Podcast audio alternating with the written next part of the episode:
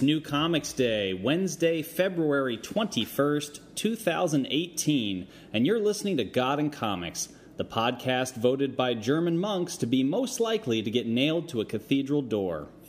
On today's show, we discuss the life of Martin Luther as seen through the lens of a new comic book adaptation of his life. We'll talk about why Luther's life is still captivating even 500 years after the beginning of the Reformation and will attempt to justify ourselves by finally reuniting Catholics and Protestants, solving all the issues that separate us in an hour or less, or else you'll get back every dime you paid for this podcast. I'm your host, Jonathan Mitchican. I am assistant chaplain at St. John the 23rd College Preparatory in Katy, Texas. On the line with me is Father Matt Stromberg. Father Matt, where are you? I'm the rector of St. George's Church in Schenectady, New York. And also on the line is Father Kyle Tomlin. Father Kyle, where are you? I'm rector of Church of the Messiah Episcopal Church in Fredericksburg, Virginia. And we'll uh, go ahead and move right into our recommendation. So uh, take it away, Father Kyle. My um, recommendation this week comes in light of the fact that we're very rapidly approaching the 1000th issue of Action Comics, and we've recently gotten the promise that um, Superman will very soon be returning to his original costume, red undies on the outside and all.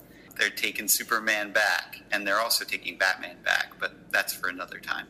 But this uh, recommendation is for a nine volume graphic novel trade paperback series called Superman the Man of Steel.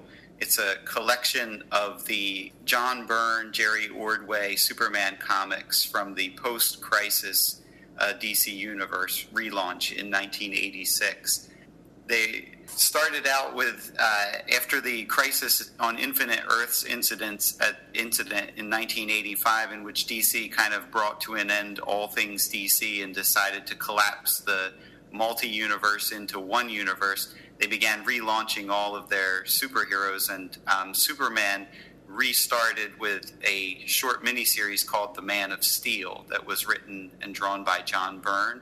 And um, that makes up volume one of this series. And from there, they quickly spread out into Superman, Adventures of Superman, and Action Comics, and um, began to tell the story of his first days in at the Daily Planet, his first time meeting Perry White and Jimmy Olsen, you know, his first encounters with Lex Luthor, and all of his classic villains. And they reinvented some of them from where they had been in the past continuity and introduced some new characters along the way, but all in all, these are some very fun stories to read. Um, simple stories, not overly complex, but they're all building in a great direction, adding many, many layers to the Superman character again. And um, part of the reason that I'm recommending it, not only that I've been rereading them a lot recently, but the Superman that is now to be had in DC Comics is this Superman. So this is a great way to get in touch with that Superman all over again, get back to his roots, especially as we approach that 1000th issue and begin a whole new journey of Superman. So I highly recommend go out and look for them. Some of them are a little bit hard to find right now. The first three volumes are easily found on Amazon. There's two volumes, I think it's volume four and volume six, that um, have gone out of print and are a little bit more difficult to find, but they're definitely worthwhile tracking down. If you have a good comic shop, they may still be hanging around there. And um, if all else fails, you can always do some research, find out what comics are in those particular issues, and pick up the individual issues themselves. Most of them at this point in time run $2 or less, but I highly recommend jumping on on that. They're ending the series. It's it's ended at number 9 and it will be continued in an omnibus that's going to be released in a couple of months that's called um, Superman Exile and Other Adventures. So that'll pick up and carry everything up to the death of Superman. So you'll be able to read straight through from day one all the way through the death of Superman and, and beyond now. So I highly recommend going out and finding them. All right, good recommendation, Father Kyle. And now, before we get to the next segment, a superhero origin story. Help! Somebody help. My cat is stuck up in a tree. Help. I called the fire department, Father Kyle, but they said they could be many hours before they get here. And you know how sensitive Fluffy can be. If she's stuck in that tree for too long, her award winning pelt might be forever scarred by exposure to the elements. oh, sorry. Oh, the humanity. Will no one save my cat from this arboreal body of death? Wait, Father Kyle, what's that up in the sky? Is it a bird? Is it a plane? No, it's Superb Man. Superb, Superb? Man. Yes, Superb Man. I have the superpowers of an informed mind, a deeply enriched spirituality, and a highly refined cultural palate. Plus, I can fly. How did you get these amazing powers? A radioactive spider was about to bite me, but I quickly swatted it to death with a magazine. Then I realized that the magazine was The Living Church. I started to read it, and lo and behold, I felt myself changing for the better. The Living Church includes all sorts of stuff from theology to books and art to popular culture. You name it, TLC has it. Some of the best in depth writing around is in the Living Church, and TLC covers the news of the Anglican Communion as well as ecumenical news and events that affect Christians of all denominations. The more I read, the more superb I started to be, until finally I knew that I must dedicate my life to being a hero. Wow, I bet a magazine that good must be pretty expensive. You would think so, wouldn't you? But no. You can get a year of the Living Church every other week for just $55, or buy an online subscription for just $35. Just go to www.livingchurch.org and you can get your subscription today. Or check out the free Covenant blog at www.livingchurch.org slash covenant. It's the heroic thing to do. Well, do you think you can get my cat out of the tree then? Fear not, Fluffy. I shall rescue you. Up, up, and away. Wow. Look at that cat mauling him. And yet, he still seems to be keeping his cool, even as his eyeballs are getting scratched out. Now that's just, it's, it, it's just Superb. superb. And scene. Okay. I couldn't get the oh the humanity out because there was some there's some scene in a movie where the guy's like, Oh the humanity That's yeah. That's what I was going for there, yeah. That and of course the arboreal body of death, which I know. that was a good line. which would be a great band name now that I think about it. Arboreal Body of Death. Okay, we'll move now into our main conversation. And today's main conversation is about Martin Luther. And the reason for that is not only the fact that we just passed the 500th anniversary of the uh, beginning of the Reformation this past fall, but also because of a new graphic novel, graphic novel biography. Well, I guess it's not a graphic novel because it's it's uh, nonfiction, but uh, it's called a graphic biography, and it's it, the name of it is Martin Luther Renegade, and it is written. I'm gonna get. I'm gonna mispronounce these names pretty horribly. Uh, written by Dacia Palmerino and drawn by Andrea Grosso Ciponte. That sounds good, right? Probably Chipotle. Close. Chiponte. I should say it with a with a ridiculously thick, stereotypical Italian accent, and then it'll then it'll come out just fine because they are in fact both Italian. Um, I, I love Chipotle. Apparently, the two of them have done a number of graphic novels together, uh, but this is the first one that's been translated into English and is being kind of marketed in English speaking uh, parts of the world. So, we're going to talk about the book and the way that it frames Luther's life and some of the things that connect therein. uh, and I know all three of us have had a chance to take a look at it. So let's start with Father Kyle, and I'll just say, you know, of the three of us, of course, I think we've all had some exposure to Luther and to his writing, but uh, Father Kyle is the big Luther buff. He really uh, knows the Luther catalog forwards and backwards. If you want to do a Luther deep cut, you probably would go to Father Kyle before you'd go to me or Father Matt. So, Father Kyle, what did you think of Renegade? Let me start with the aesthetics aspect of it first. I actually did enjoy the. It's a very a painted style. I'm no good at describing these kinds of things, but um, it's a painted style of artwork, um, which I think has some very realistic elements to it. Um, so I, I, did enjoy that. I think visually, it's an, a very nice looking book. Yeah. Oh, um, you know the the artist. Uh, just not to interrupt you, uh, but I will anyway. Um, yeah. the, artist I found today, looking some info up about him online, he does this kind of speed painting, and you can is find it it's a him. The the uh, the writer is a, a woman, but the uh, oh, artist is okay. a, is a man. But there there are videos on YouTube of him doing speed paintings where he'll like within you know a short period of time just do a painting that looks very much like some of the paintings in in Renegade you know and you can kind of like watch him it's sort of it's really impressive to see him do that that quickly. Hmm. so. Oh that's cool. Well yeah i mean i thought that his artwork was really good really enjoyable.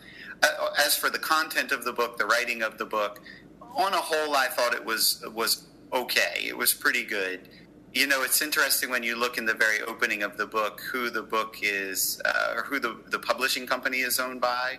The publishing company is owned by an organization, Bruderhof, which is Plough, a, the Plough Publishers, yeah. Yeah, Plough Publishers by Bruderhof, who are an international community of families and singles seeking to follow Jesus together, who are committed to a way of radical discipleship in the spirit of the Sermon on the Mount. And um, you know, in keeping with the early church, they kind of renounced their individual possessions and try to live communally and so forth. So, in light of that fact, I could see some elements of criticism peeking through the book uh, with regard to Luther's comments during the Peasant War. And I also felt that there was um, you know, this is always a touchy area of Luther's life. The end of his life, when he was having some conflict with the Jews, I felt like it was heightened a little bit in this book. Those two things sort of put a tarnish on his character at the end of his life in, in terms of this, this particular graphic biography. You know, they chose some elements of his wrestling with the assurance of salvation early on. Some of them I think were maybe a little dramatic in the very beginning. Uh, and they focused on that part in his combat with the Roman Catholic Church of his day. But then the second half of that book, like I said, felt to me like it had a heavy element of criticism, um, especially from the Peasants' War folks, who I would think are probably kin to the Bruderhof folks. Let's say that. You know, the the Bruderhof communities, I think, are explicitly pacifist and, and they're oriented. Yes, but they're definitely of the radical. Yes, I enjoyed the book too, and and when I first kind of Googled it and, and and saw some of the artwork, I was a little bit turned off a little bit by the artwork. I didn't think it looked great, but after reading the book, I have to say that I completely reversed that early judgment I, think uh, you know I read this book electronically, like so I read it on my Kindle. And if you've ever read um, a comic book on on an electronic device, you go there's a smart panel feature, and it goes from panel to panel.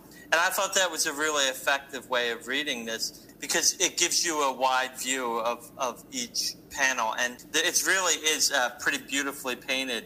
There's some very dramatic use of light uh, in, his in his uh, renderings. Uh, some gorgeous color. It's very almost cinematic in that respect. Especially, you know, looking at it on my screen and kind of flipping through it, it felt it felt cinematic. I also love some of the visual quotes and metaphors that, that he uses throughout the book. He draws from Hieronymus Bosch's uh, paintings, The Garden of Earthly Delights. There's some visual references to that, sort of some of that surrealistic imagery of, of, of, of hell, basically, uh, or, or what people of Luther's day might have imagined hell to be like. And some of that was pretty captivating, I, I, you know, and, and I, I thought it did a good way of capturing some of the psychological angst that was behind the story. The story itself, I thought, was pretty good. I, I read the book in one sitting. It's a quick read, but it, it hits some of the major themes and points of Luther's life. You know, I, I think there's moments where you get a kind of fascinating look into his character. I thought the scenes of him sort of in hiding uh, under an assumed name and he's getting kind of lazy and he's tempted by the devil and stuff. I thought that was pretty beautifully done. And uh, as Father Kyle pointed out, it isn't a hagiography. It's not uh, a praising of Luther. I mean, there, it, it presents him as a complicated, real, three dimensional type person. I enjoyed that aspect of the book, and you know, although yeah, I mean, you might you might want to nuance some of the criticisms a little bit. Um, I think I think they were fair in a lot of respects, and so I, I enjoyed the book. I think it's definitely worth reading, and it's it's it's a great introduction to the man and his uh, and his thought, the the history behind it, especially. It's hard to capture somebody's life, and especially somebody who was as complicated as Luther was and whose own trajectory developed over time. You know, it's not like he came like Athena fully formed out of the head of Zeus, right? Like his theology developed and changed over the course of his life. And as that happened, it affected the way that he lived. And I think one of the difficulties that I had with this book, um, in some ways, it reminded me of the Luther film from uh, whenever that was. Gosh, it's got to be oh, like 15, 20 years at this something. point. Yeah. Oh, okay. Um, but, uh, you know, in that it's sort of like there was, it wasn't a hagiography, as, as Father Matt said, but, but it was a sort of like, we're going to retell the Luther myth, you know? Um, not to say that it's presenting a bunch of stuff that didn't actually happen, but there, there is this kind of Luther myth that I think is presented a one particular way to Protestants. If it's presented at all to Catholics, it's presented another way.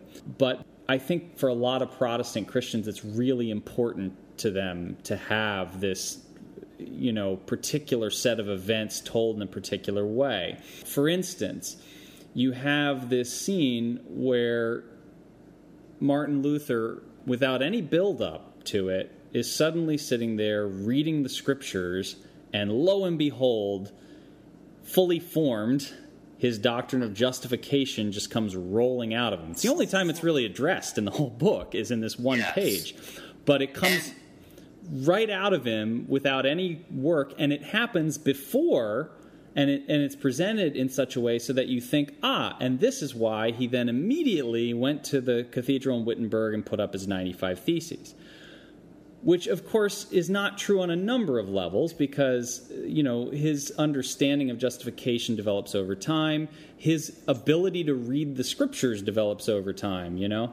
But also because the 95 theses are not largely about justification. He doesn't even really mention justification all that much. They're about abuses to the system of indulgences. And quite frankly as a Catholic, I can read the 95 Theses and agree with like most of it. um, you know, it's it, it's uh, now you know indulgences are their own topic, and uh, and you know, we could we could sort of certainly discuss that, but it just you know it kind of missed part of the point.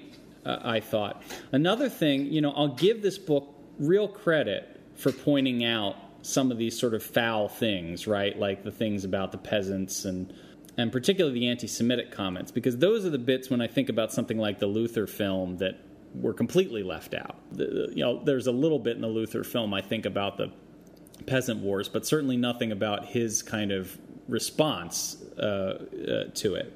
But there's other stuff that's completely missing from here that I feel like is so important for understanding who Luther was.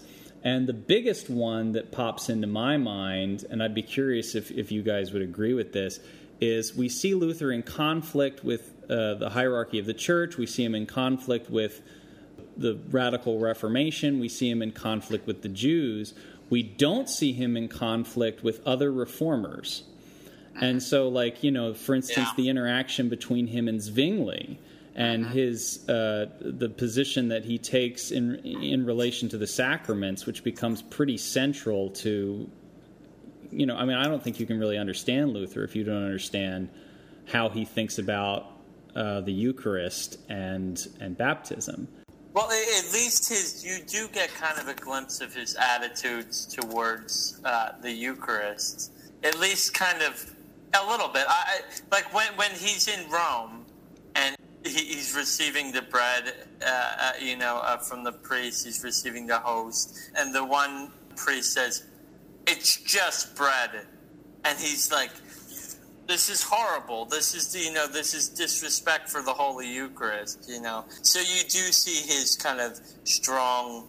I mean, it's not in reference to Zwingli at all. It's it's in reference to a kind of flippant and, and ill-informed priest that he meets in Rome. But you get uh, like a little bit of a glimpse of Luther's, you know, sacramental convictions there. But yeah, there are definitely gaps.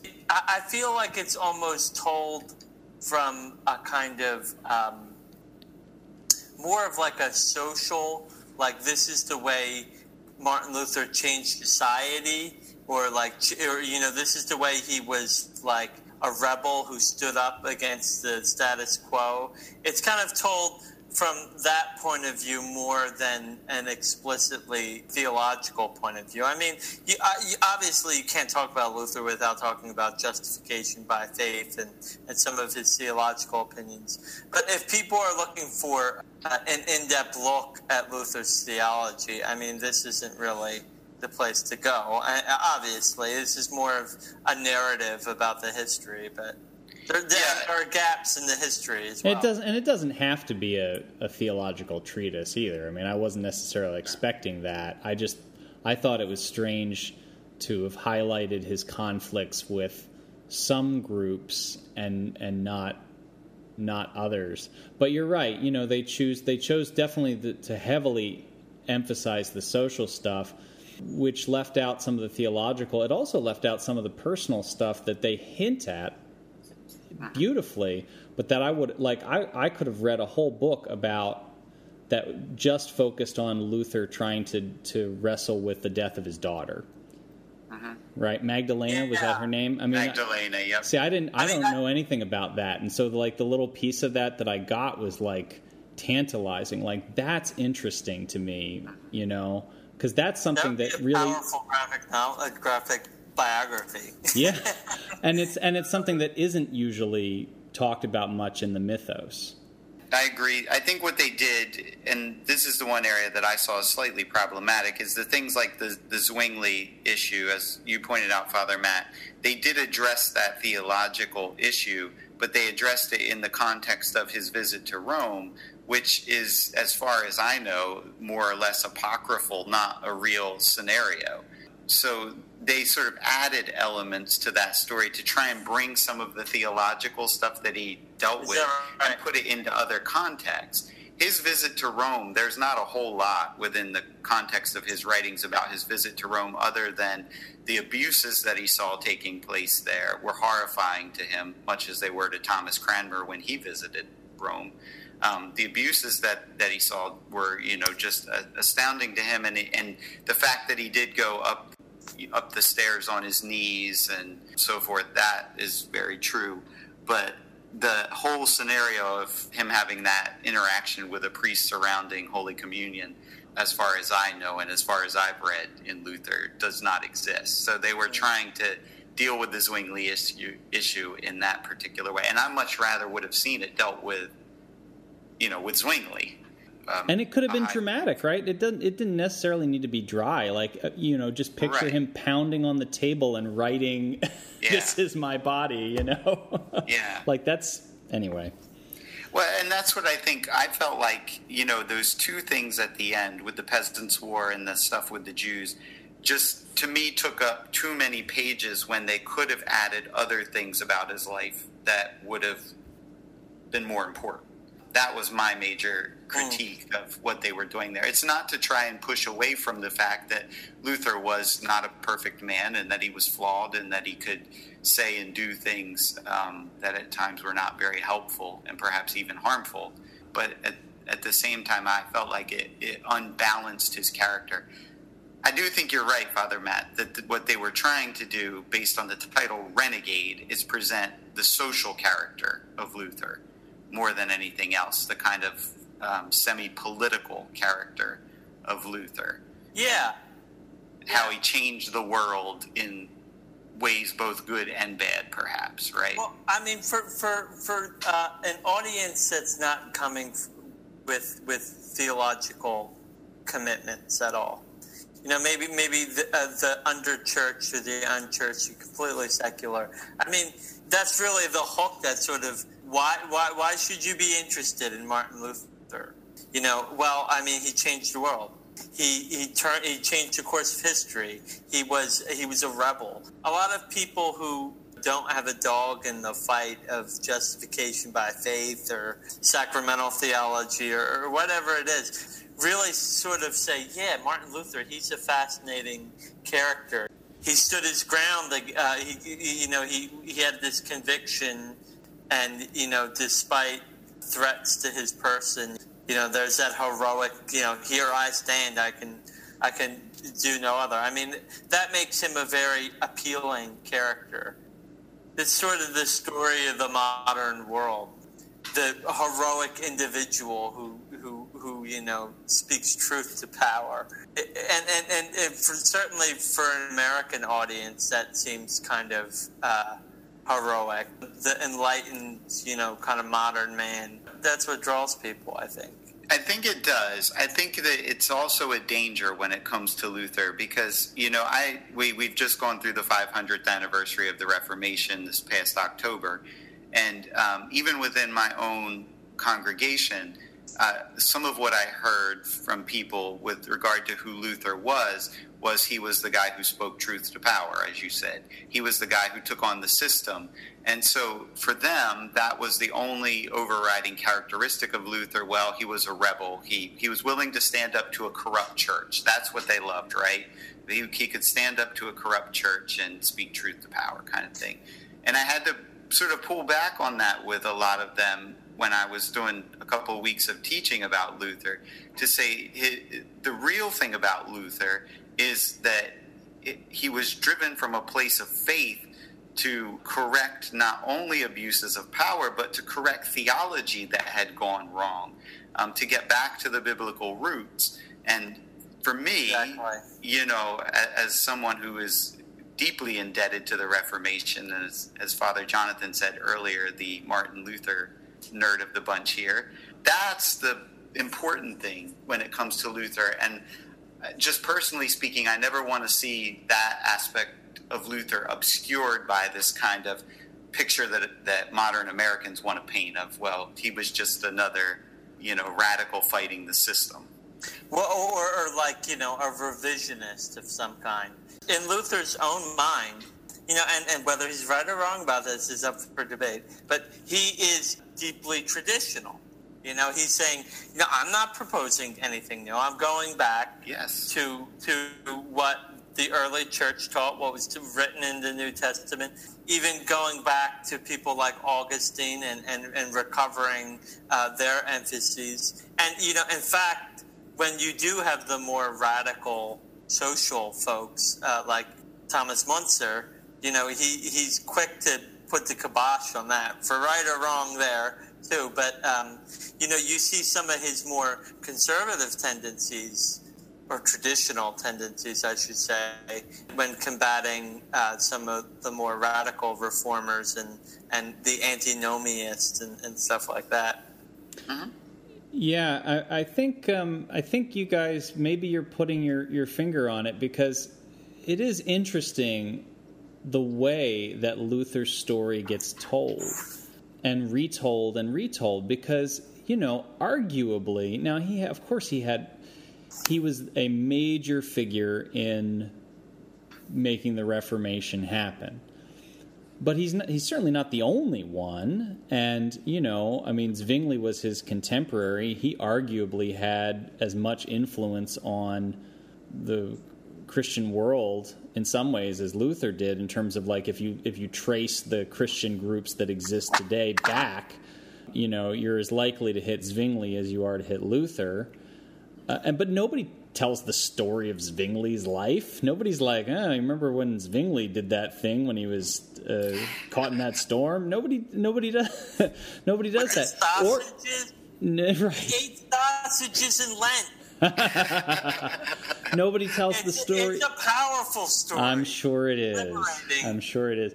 Nobody tells the story of Calvin really. Nobody a little bit with John Wesley sometimes, but of course Wesley's a later figure anyway.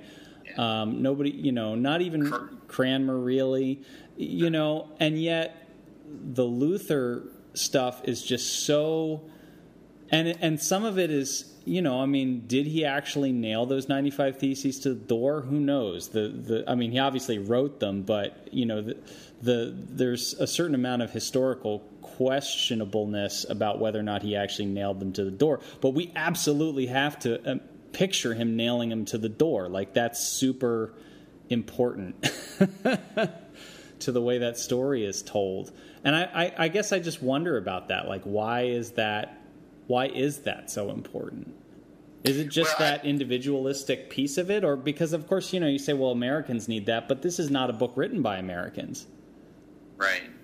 I think for I think what it is that draws people in with Luther. One, you know, Luther began his I don't even want to say his Reformation because it's not his Reformation. He began the Reformation in some senses right at the height of the printing press starting to explode. He was able to get his writings out in a way that was far reaching and influenced so many people. I mean, Anglicans are deeply indebted to Luther um, because Luther was what gave, first gave them their shape. And, uh, and even Calvin's deeply indebted to Luther. You know, without, without Luther, there is no Calvin um, in some senses. So I think it's because he had such an impact on so many of the different Reformation movements that are there, and because he was able to get his written material disseminated um, so quickly at the start of things, unlike somebody like Zwingli, right? Zwingli did write, but Zwingli's writings didn't get disseminated the way that Luther's did. So Luther became a star in his own day. I think that's fair to say that he was kind of a pop star within, um, you know, Western Europe. Um, so that may be some of the reason why he has had such a large impact, and he just continues to linger because he is a bit of a fount that people go back to within Protestantism to draw from from time to time. Can, can I suggest two other possibilities? One of which I think you might agree with, and one of which I'm almost certain you won't. Sure. Okay, so uh, the the first one that I, I'm sort of sitting here mulling over is I think, and I think everything that you said is correct, but I think that part of it may also be, you know, you do see this Luther story being repeated not just by Lutherans but by various types of Protestant Christians, and I think that for folks I'm trying to think of what the best way is to frame this. For folks who don't necessarily have much room for the saints uh-huh. in their theology, there still is this need for we need to see what the model looks like. And so having, you know, okay, here's Luther, and he's not exactly a saint. We don't ask him to pray for us, but we still, you know, it's like here, okay, here's the model of what the good biblical Christian looks like, which is part of the reason why the different groups of of Protestants are going to tell his story slightly differently because they want to see themselves in him. Is that? Do you think that any of that's fair? I think that's absolutely fair. I, true. I think it's fair. I would nuance it a little bit to say that we're. I think we're always looking for heroes, yeah. right? We're always looking for heroes, and that that one character that we can sort of put on the pedestal, and um, I think in that regard, yeah, I would okay. agree with you. So uh, here's here's the bit that I'm that I'm uh, certain that you won't agree with, and uh, so hopefully I'll provoke you to anger, and you can, um, you know, okay. then you can fire up the uh, Martin Luther insult generator and go to town on me. Um, I think that the other piece of this, and I'm, I'm certainly not the first person to make this observation, but I think that there is a piece of it also that has to do with the story of Luther in many ways being the prototype story of how I keep I, I hate saying Protestantism because that that's that's such a like Protestantism doesn't really exist, right? There's there are thousands of Protestantisms, um, so it's an imprecise word. Uh, but the Luther story is the prototype in many ways of how the Protestant Christian understands what it means to be a Christian. In other words, how does the story go? Well, Luther was trying his best to be a pious soul, and no matter what he did, he couldn't get out from under it, and he was plagued by the demons of that. Uh, and then he read the scriptures, and the scriptures opened him to this this idea of um, uh, that that he actually didn't have to do it himself, and then that gave him the uh, forthwith to stand against the tide of uh, uh, those forces that told him otherwise. I think in, in in a lot of ways that sort of is like the model then that gets presented for uh, how the how the Christian life is supposed to go. Like we we we try to justify ourselves for a little while and we you know might get rip, wrapped up in this practice or that practice and then eventually we realize that it's it's all garbage and there's nothing we can do about it and uh, I, I, don't know. I'm I'm sort of rambling a little well, bit with this, but do, you see yeah. where I'm going with that? Well, and, and it gets it gets read back into Saint Paul too. Mm-hmm. A, a, lot of times, the way um, we read St. Paul, it's almost like he was a first century Jewish Luther, you know. Mm-hmm. But there's no there's no indication that yeah maybe, maybe people would disagree with this, but that St. Paul had an awfully troubled conscience and he was trying to justify himself through works of the law and and, and, and never able to satisfy his conscience or whatever. I, you know, I, I mean, he, you know, if you by St. Paul's own words, he, was blameless. you know, um, uh, Luther takes, uh, you know, some of St. Paul's story and appropriates it to himself. But um, I think, you know, we often read Luther back into St. Paul, uh, uh, almost like the the two become like you know twins separated by centuries or something like that. I don't know. What do you think, Father? yeah, b- burn that house down for us, Father. well, I think, um, Father Matt, I think your observation about St. Paul is accurate. So I think that um, that that sort of existential angst reading of St. Paul is a much later reading of St. Paul, a much later understanding of St. Paul that I think you're correct. We don't see in the scriptures, right? Paul was fairly convinced that he was um, he was doing everything right you know, his persecution of the Christians was not creating him any anxiety because what he believed was that in his zeal he was doing what God wills and what the law commands, and that is you get rid of the infidel, right? So they're they're destroying this um, Jewish faith, and therefore they must die. So I think that that's right. We shouldn't do that with Saint Paul. We shouldn't read that back. Paul definitely, though, begins to recognize the distinction of law and gospel and um, which is you know what Luther latches onto with Saint Paul and develops from Saint Paul. But it's not only Saint Paul; Saint Augustine even had begun to develop a distinction of law and gospel that was nowhere near as in depth as Luther's is.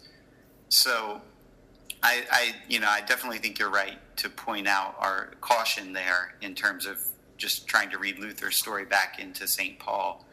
When it comes to what you had said before, Jonathan, about seeing the kind of Protestant story in Luther.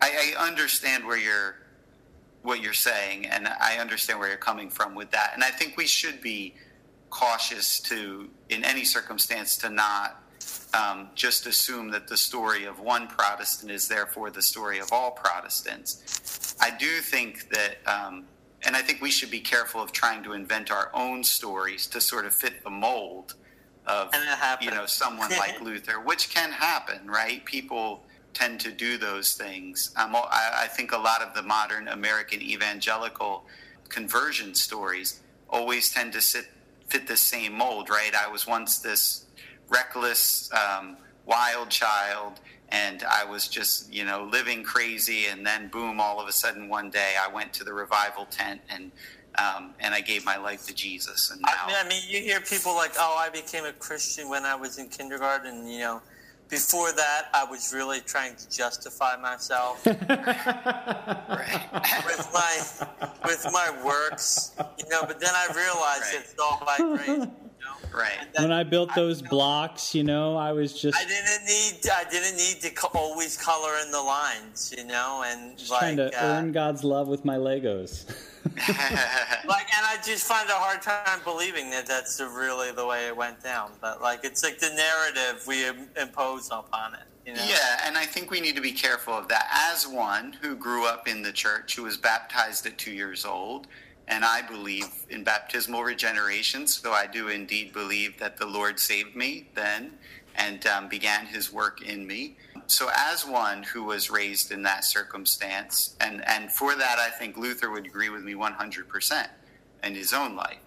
I think that what happened in my own circumstance is that over time, I got a muddling of understanding about what the Christian faith was all about. And this is the value that I think Luther has to add to the circumstance is that we as human beings, and Luther's protege Philip Melanchthon said this quite well, we're all opinio legis. We are all of the mind of the law, which means that we all have this tendency to want to gravitate towards back, back to the place of thinking that there's something we can do to appease God, um, something we can do to earn God's favor.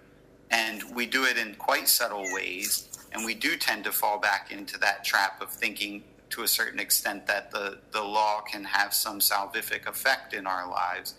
Um, so I think on that level, Luther's abundantly helpful in coming in to offer uh, a proper understanding of how things work, that um, faith sets us free to do the things the law demands, but we're not beholden to the law to try to earn our faith or to make our way to God in any way, shape, or form. So, yeah, that's my response to. Well said. yeah.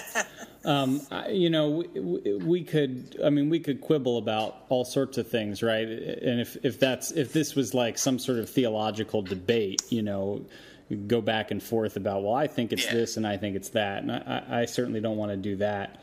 I will say that I find Luther to be a fascinating figure. Um, I thought he was fascinating uh, when I was an Anglican. I think he's fascinating now as a Catholic. I look at his story in one light, but then I look at what he was grasping for theologically in another, and I think to myself, what is, you know, I mean, because there's a couple of ways we could go at it, right? And, you know, one would be to say, well, here are the bits of this that conflict with the teaching of the church and that I think are terrible. Um, and, you know, there may be like a place for that. But I, I, I'm actually more interested in saying, okay, well, what has come out of this that is sharpened our game and brought us into a closer place? Um, and I think, you know, there are a lot of things that, that you can point to. I mean, just the fact of, um, you know, I, I, can't go where Luther goes as far as, you know, uh, justification by faith alone. But I think we would do well if we talked about faith first in the Catholic Church. Um, I think we'd do well if we talked about grace a lot more than we do. I think that the way that the Second Vatican Council talks about Scripture and the importance of Scripture. And uh, by the way, this is a, this would be a good point for me to to uh, point out that uh, there is an indulgence uh, available to any Catholic uh, for reading the scriptures. That's actually like one of the indulgences that you can get is for spending time with, you know, properly disposed, opening your heart to the to the Spirit, reading the scriptures. But also just you know the idea of this needs to be something that, that that's in people's hands and that isn't just sort of like hovering above them somewhere. So I'm glad of all of that. I, I do find Luther he's fun and frustrating at the same time. Like he has these turns of phrase that are amazing. He's also kind of a jerk. you know, like I mean, he's passionate. The, the, I guess yes. that's the that's the positive way of putting it. He's passionate, but you know, like like I remember uh, when I first read what's what is it I'm thinking of the the the disputation on um, uh, the bondage of the will. Bondage with, of the will. Yeah, and who, yeah, with Erasmus. With Erasmus. Right, and you know, you sort of, I sort of would read the back and forth of that, and Erasmus would kind of like calmly like write all of this stuff out, and then Luther would respond, and there were, there was I swear there's a part in that document somewhere where Luther literally says that like he had to put the pen down and like bang his head on the table or something because he was just like so like, that, that what an the, idiot you are, Erasmus. that wasn't even the worst one. My favorite one in that book is actually you, sir, are serving, and I'll use a polite word, dung on a silver platter. That's right. You know, and you look at that and you go, okay, well now that that's not helpful. But then, uh, but that is, but that is so like I don't know. It's it's just it's interesting because it's in in some ways it's you know we haven't gotten that much farther from that in the way that we we engage each other. Yeah. Uh, so Martin Luther would have been a menace on Twitter. Oh my gosh! Can you imagine? he would have been no. He would have been amazing. I would watch his YouTube show incessantly if he had one. Well, any any um, gosh, I feel like we should do a whole nother hour on this. Maybe we will at some point. There's another Luther um, comic biography out there, so maybe we um, there is. Concordia yeah. has one, which I, I was actually. Uh, I was going to get it out and reread it, but I didn't have time. Yeah. Well, Concordia, it's probably fair and balanced, I would imagine. but any last thoughts that any of you guys want to get in and particularly you, Father Kyle. Uh, and any thoughts uh, before we pull away from this? No, I, so I'll, I'll give one plug, I guess, that if you know people want to really read a, a good Luther biography that's not that long to get a good balanced perspective on Luther, which I think is a fair approach to his life. James Nestingen has written a book called Martin Luther: A Life uh, you can find it on Amazon. And I think, you know, I would certainly recommend that folks take a look at the comic book, the Renegade book that we, um, you know, we're talking about here tonight. Uh, but I think for a much fuller picture of Luther's life with a little bit more theological insight, that particular novel will do the job. Well, we'll put a link to um, Pastor Nestingen's book. I, would imagine that that's that that's very good. I haven't read it, but I've I've yeah. read other things that he's he's written that are that are quite lovely and heard him speak. And uh, you know, and we'll put a link to um, the relevant uh, sections of the Catechism on uh, indulgences. put a link to the bondage of the will up there as well. Ah, yes tell us what you think. If you've had a chance to, to read Renegade, please tell us what you think of it. Or if you want to talk some more about Martin Luther or uh, the Reformation or uh, any of the stuff we've been talking about, tell us what you think. We'd love to hear from you. We are on Facebook at facebook.com slash God and Comics, or you can tweet at us. We are on Twitter at God and Comics. We do not currently have a Snapchat. Imagine Martin Luther on Snapchat. What would that be like? I, I, can't even I can't even fathom that. Anyhow, uh, but for now, we're going to move on to our final segment: this or that. This or that. This or that. Come on, everybody, let's this or that. Huh? So, um, this one's for you, Jonathan. Superman red trunks or no trunks? I know that that I'm going to get some hate for this. I, I, I kind of like it better without the trunks, with just the belt, with the red belt. I, you know, I love the classic Superman, but you got to admit it does look weird that he's got his underwear on in the outside. I mean, come on. Yeah, I, I think I agree with that. I, I like the red belt, no turtleneck. Yeah, I agree with that. The turtleneck no, has got the to go. turtleneck's got to go. I, I like the, like long glove type.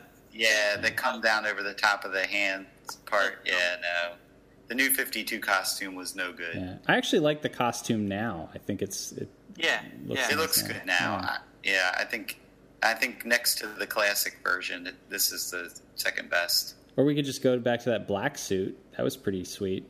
Okay, um, so the next one's for you, Father Kyle. Batman, yellow circle behind the symbol, or no circle?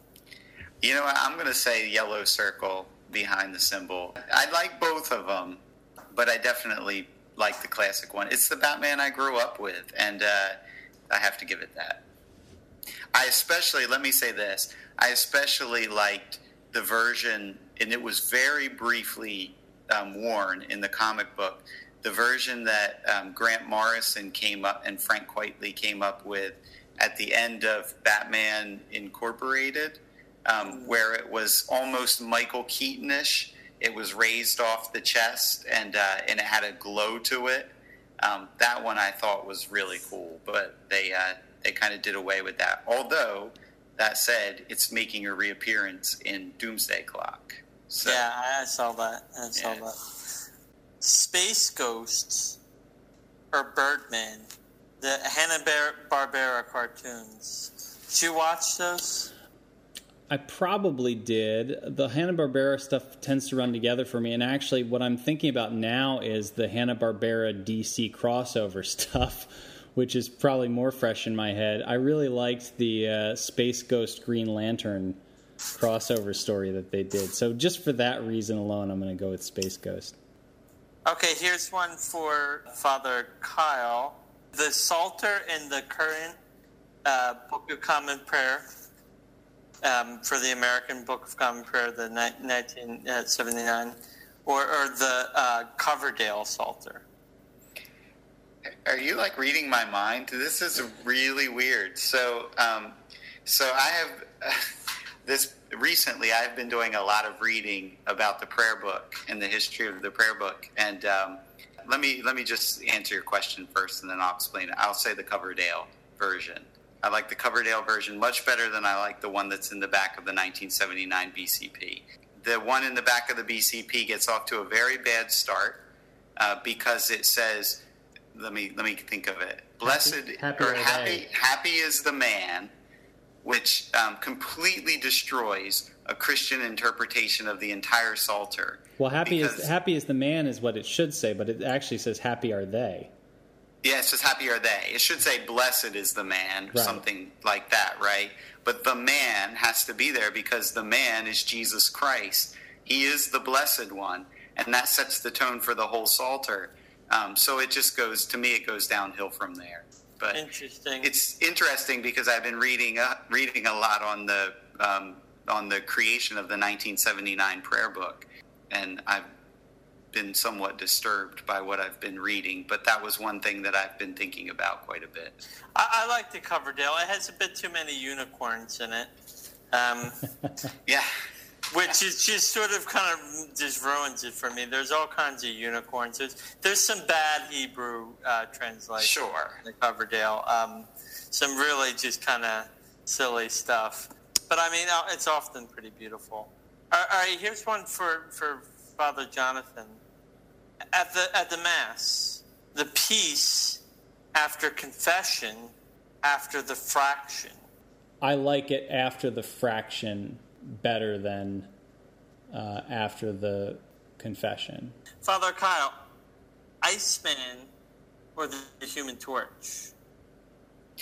Ooh, I'm going to go with the Human Torch. Um, I, I don't like some of the revisionist stuff they've done with Iceman. I liked Iceman as a character, especially loved him on Spider-Man and His Amazing Friends. But I, I kind of like Johnny Storm better. Black Canary or Mockingbird?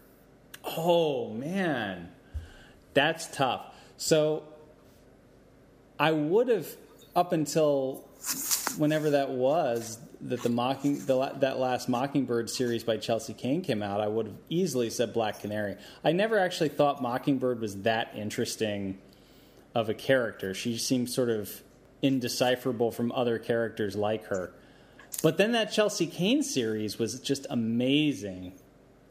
I think I still have to say Black Canary though, just because overall, like I have a longer history with with Black Canary, and but yeah, people should definitely go read that Chelsea. Have you guys read the Chelsea Cain Mockingbird yet?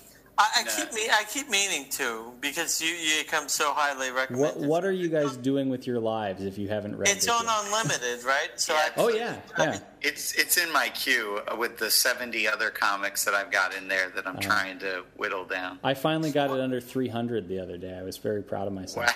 Wow. I don't feel so bad now. Yeah. So this one's for for Father Kyle. Doomsday Clock. A fun take on on some beloved characters or uh, abomination. I'd say it's a fun take on some beloved characters. I actually am enjoying. I've I've read. What are we right now? Like the third issue. So I think I've read two out of the three. The other one's still at the comic shop, but I kind of like where it's going. I, I, I think it's awesome, and it's it's it's it's. Like, I feel bad for thinking it's as awesome as it is. yeah. Now this Because is it's like, it's a, it's an abomination. It's a total travesty, but dag, is it a really cool travesty? Oh, I mean, it's Geoff Johns and um, oh gosh, he's my favorite uh, artist. What's his name? Um, Gary Frank. I yeah, I'll mean, you can't beat see that. where it goes, but it's re- I, I love every issue so far. It's so really is is this the book that's finally sort of making that connection between the Watchmen characters and the Yes, it's set one year in the future from from current DC, so it's um, kind of where things are going. Okay. Yeah, Interesting. I haven't read it. But it's worth it. that's going to do it for our show today. Be sure to go to the show page at godandcomics.com to check out links to some of the rad stuff that we talked about in today's show. You can also download the show there or give it another listen. You can subscribe to God and Comics through iTunes.